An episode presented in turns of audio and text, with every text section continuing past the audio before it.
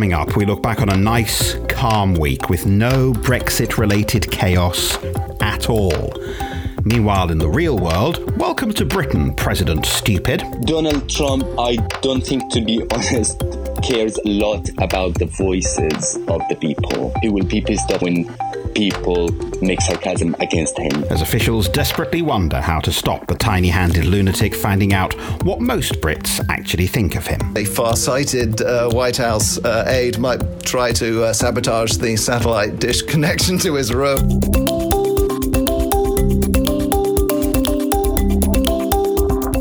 Hello, Paul Osborne here. Thank you for downloading the second podcast this week. Yes, it has rather been that kind of week. Splits in the cabinet, resignations, talk even of treason and then footballing heartbreak. Now, just to top things off, Donald Trump's arrived.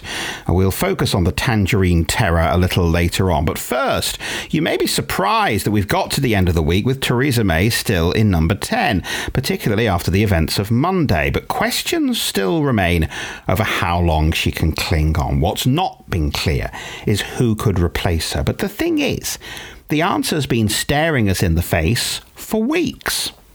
Gareth Southgate. He dresses better than every politician, he speaks more sense than almost all of them, and people actually like and trust him. So this podcast endorses Gareth Southgate for Prime Minister. I'm sure he'll be delighted. Now, we're not a football podcast, so we won't dwell on events in Russia. Suffice to say that the one bright spark of hope that we'd all been clinging to has been extinguished, despite the best efforts of our remarkable players. So now it's England against Belgium, a matchup that nobody wanted and one that nobody really wins which seems an appropriate way to start talking about Brexit. Because if you're looking for a riveting weekend read, look no further than the Brexit white paper. It really is a page turner, with its talk of principled, pragmatic, ambitious future relationships. Not all the reviews have been kind. Jacob Rees-Mogg, for example, says it's a bad deal for Britain.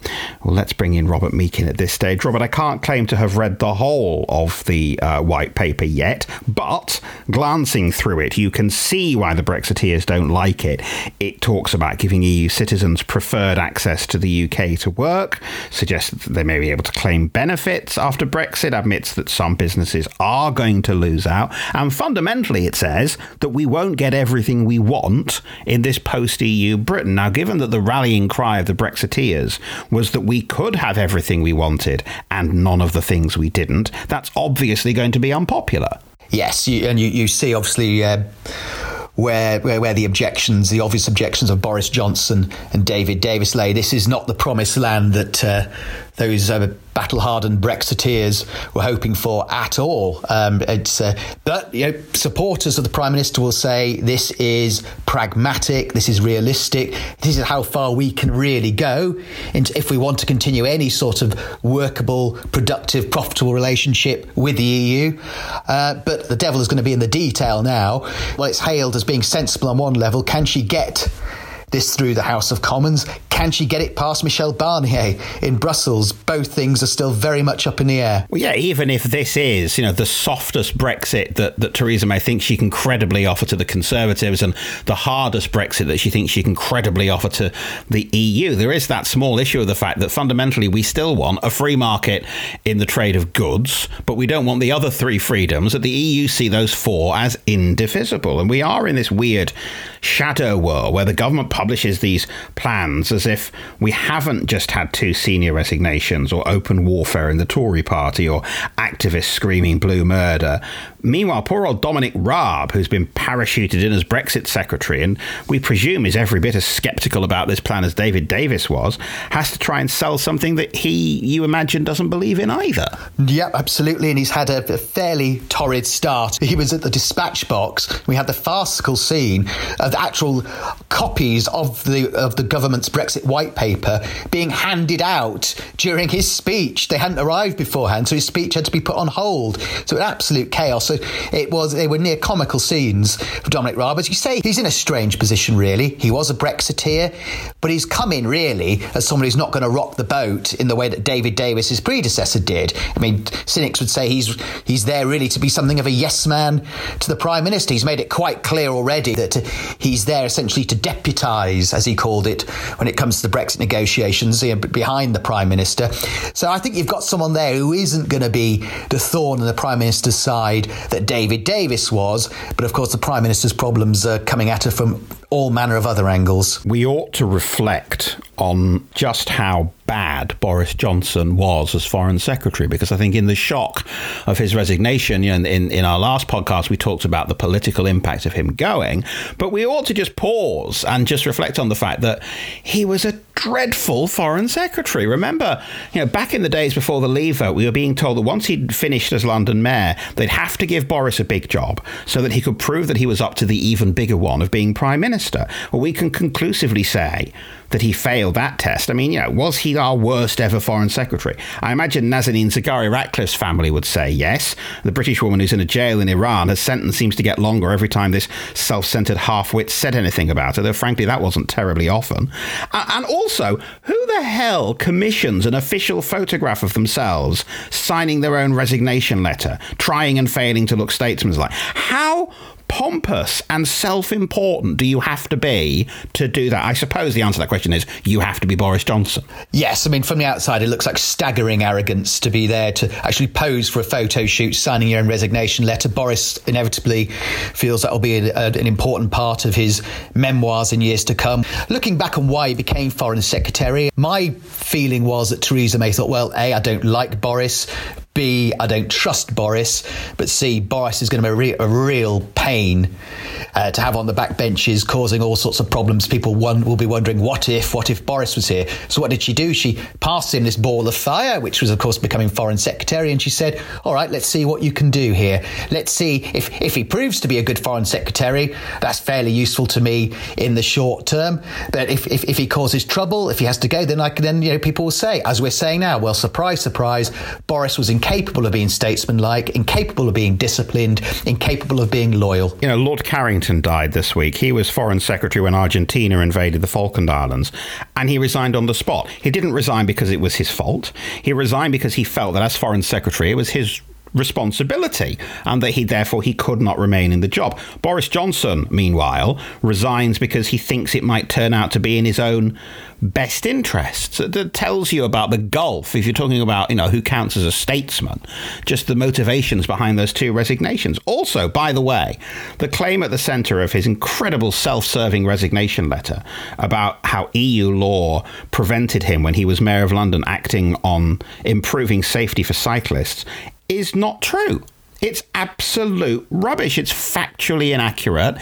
It's gibberish. So at least he left in much the same manner as he arrived. I think anyone who's followed Boris Johnson's career over the years uh, won't be surprised that he may have been a little murky, stroke dishonest on certain details. Going right back to his days as a journalist covering Brussels many moons ago, he was notorious for making up all manner of apocryphal stories that caused all manner of embarrassment uh, to the government at the time. Boris Johnson isn't the sort of person who thinks, okay, now I'll just head off into the sunset and uh, adopt a low profile. No, I mean, I think I'd imagine while Boris probably knows right now now if he came back in, if he tried to pull down Theresa May, that simply wouldn't work. He would, he would, he could be humiliated. Further down the line, I don't rule out the possibility that you know, if Theresa May's negotiations fall apart, if Michel Barnier proves impossible to deal with, if we're at that rather ominous state of affairs where it's no Brexit deal, I wonder then whether Boris thinks here with Churchillian cigar in mouth that that's my moment, that's my moment to come forward and arrive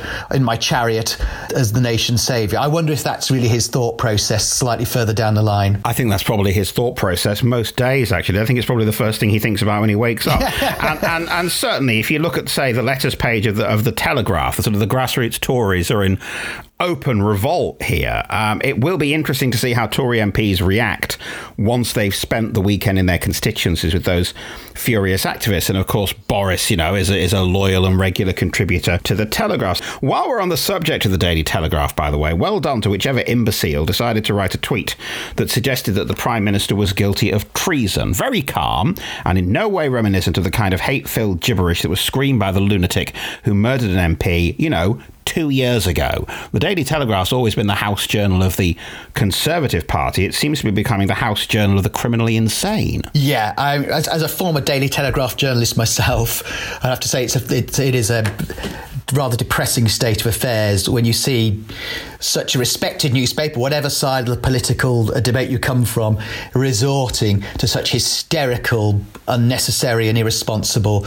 language. We, have seen it obviously in other newspapers. Uh, plenty of newspapers have been guilty of such lunacy in recent times. But as I say, it's very, very depressing. And yet, after all that's happened in the last few days, Theresa May addresses backbench Tories hours after losing her Brexit and foreign secretaries and gets a round of applause from a good number of them. And then straight after, there are MPs saying, no, no, no, there's no question of a leadership challenge. Now, why is that? It's not because the Tories love Theresa May, it's because they haven't finished using her as a human shield. She may be even more beleaguered than she was a week ago. She may be even more unpopular than she was a week ago with a large section of her own party's base, but not one of her rivals wants that job right now. They want her to stay there and soak up the fury and the abuse. And then, once we've actually left the EU next year, they will chuck her under a bus. And even then, whoever takes over will spend the next five years blaming her for every single problem the Conservative Party encounters. Yeah, and let's not feel too much sympathy for Theresa May because if we just when we just rewind a little and remember her conduct during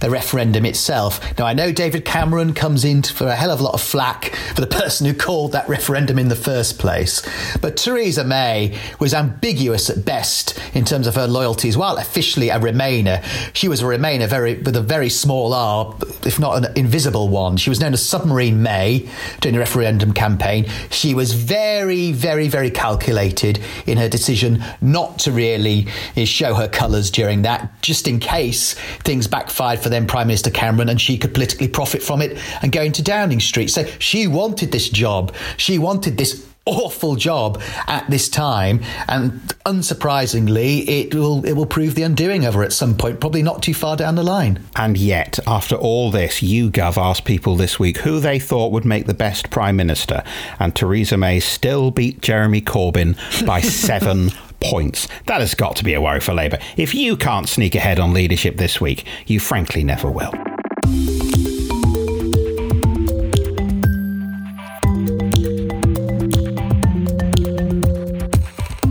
Now, as if Theresa May doesn't have enough on her plate, now she has to cope with the tantrum throwing toddler who's in charge of the United States. Donald Trump is here, visiting a country he says is in turmoil, taking tea with the Queen, doubtless fitting in a few rounds of golf in Scotland, and trying to avoid the protesters who want to make clear exactly how welcome he actually is. We'll be hearing from one of those protesters in just a moment. They've caused quite a headache for a British government desperate for a crisis free Trump visit.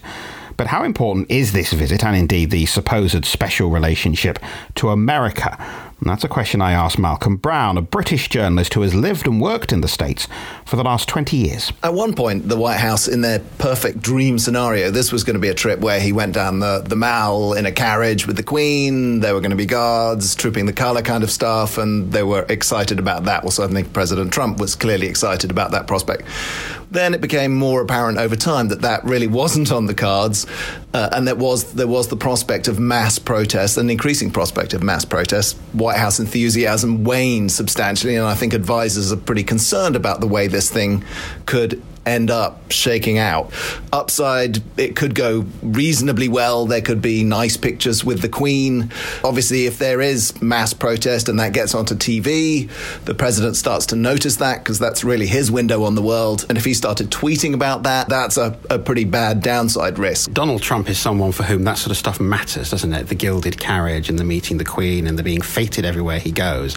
It matters. So, similarly, he turns on the TV and he gets the impression that people in Britain don't want him there and don't like him, that is the kind of thing that could trigger some kind of tweet storm. Right, and it, it, sits with him, and we know that he likes that kind of treatment, uh, not because we guess it from his personality, but because when he went to China last year, he's had very warm things to say about China. He's uh, about that visit in particular. He's had he's been at odds with China on trade and other topics, but when it came to the, the, the matter of the visit, the state visit, huge pageantry, pomp and ceremony, President Trump spoke very warmly about that visit afterwards.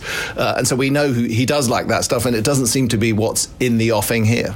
How much does America actually think of Britain? We, we like to think of the special relationship and how we have this enduring bond with the United States, but you always get the feeling that in the US it's not really that special anyway. It's special when uh, the president can phone up the serving British prime minister and pull them into a coalition which they might not otherwise have joined to, you know, to take action around the world. And then there's this feeling of unity. That said, there's incredibly warm feelings uh, towards uh, the UK, which did come out, for instance, during the recent royal wedding, and that was blanket coverage on American television.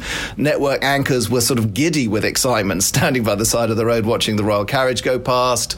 Incredibly positive coverage in the US. Now, that may not be helpful for this visit because it may provide a rather stark visual contrast for what will happen when President Trump comes here how likely do you think it is that we'll get through this visit without him unleashing some sort of fury on Twitter early one morning? It's not going to be helpful for the British government's perspective at all to have uh, their purported closest ally saying anything negative about them at a very sensitive time and at a time when, as a practical matter, the, the UK really needs a massive trading partner like the US as the global trading arrangements seem to be getting adjusted in large part because of the actions of the White House and also being forced on Britain by uh, the Brexit issue.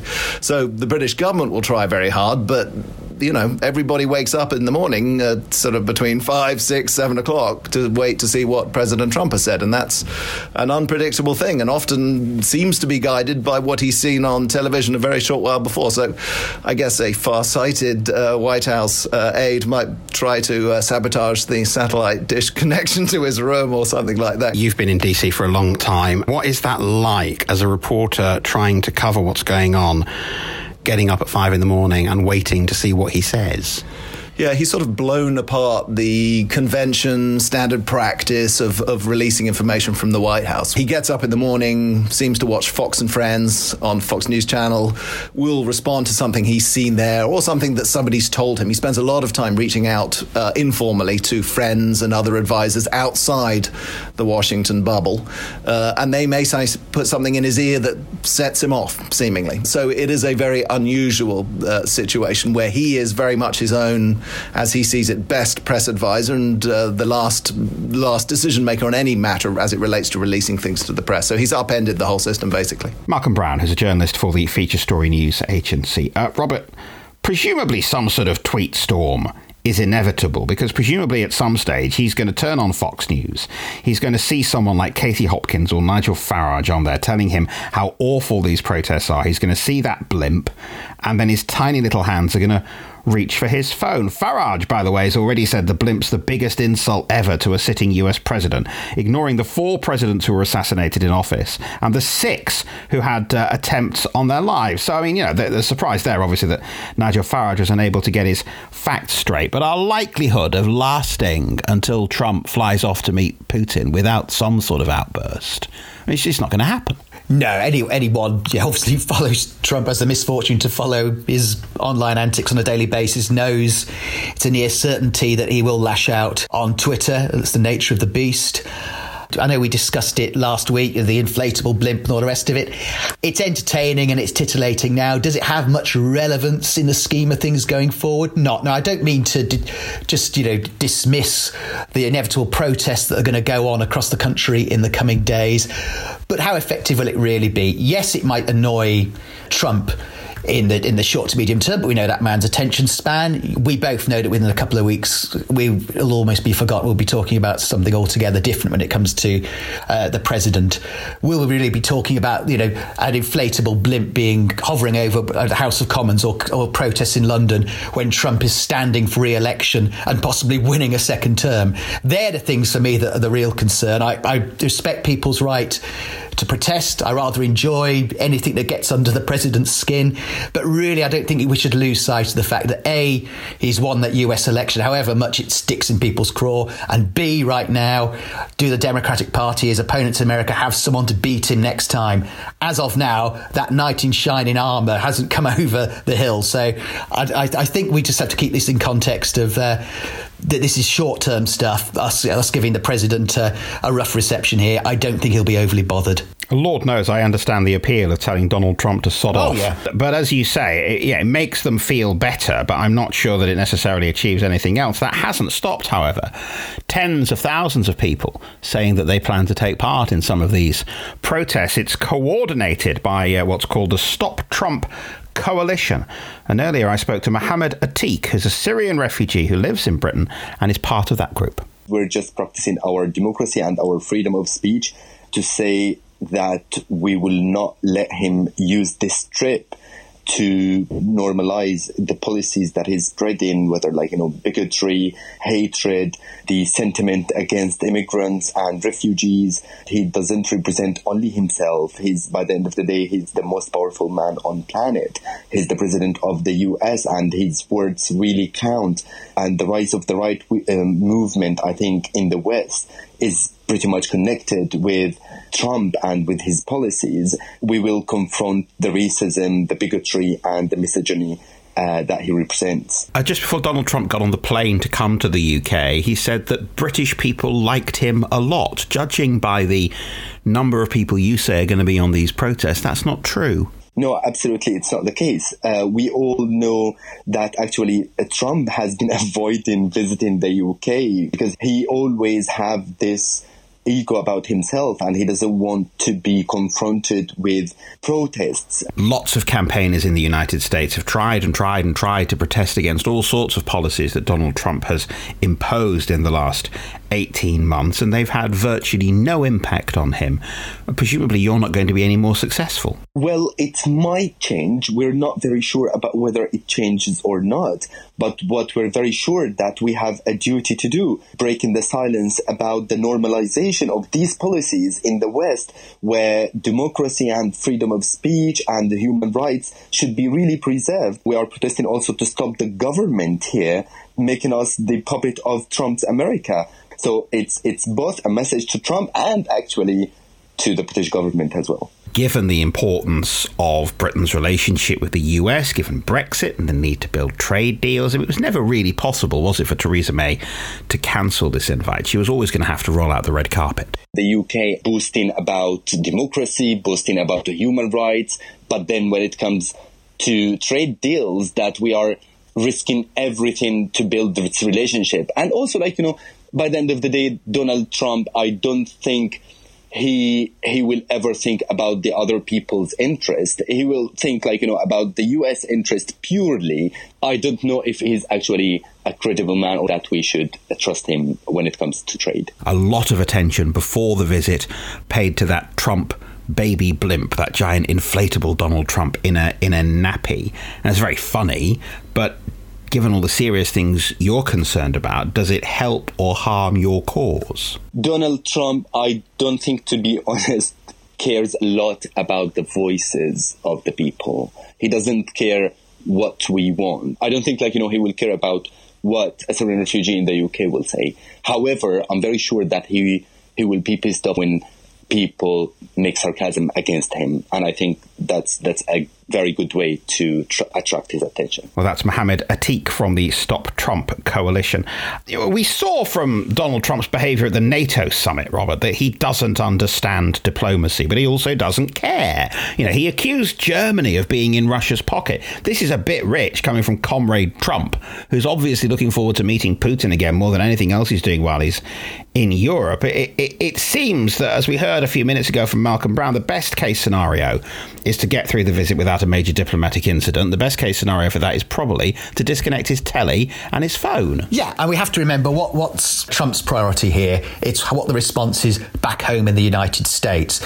Now, as ever, I think we always get uh, sort of our information, our anti-Trump uh, stuff, really from whether it be Los Angeles or New York, from liberal media types, from celebrities. We hear how terrible and embarrassed they are of their president. Ah, those damn liberal media types. Oh yeah, exactly. I can't stand those liberal liberal media types. Terrible people. That huge, that huge chunk in the middle. They're the people in the United States who Trump is playing to on this trip. He doesn't care what the British think or the Germans think. They will enjoy seeing Trump going for the jugular, telling the Germans you're in the pocket of the Russians. In a bar in the Midwest of America, that'll go down pretty well. That's where his power base is. That's what his concern is. So he'll come over here and he'll play it rough. He might tickle us under the chin a bit when he when he's here now and might sort of suggest we've got some sort of special relationship relationship if, if he's in the mood, albeit briefly. But overall, he's playing to a completely different audience, and we should not lose sight of that. Well, he might not care what we think. We clearly care a lot what he thinks. And a great deal of thought has gone into this musical soundtrack to the dinner that Trump is having with Theresa May. An orchestra will be playing a carefully chosen selection of classic hits, including songs by Elvis Presley and Barry White. There'll be Frank Sinatra's My Way. I mean, surely we can come up with some more appropriate songs than this. I know there's this online campaign to get uh, Green Day's American Idiot to number one.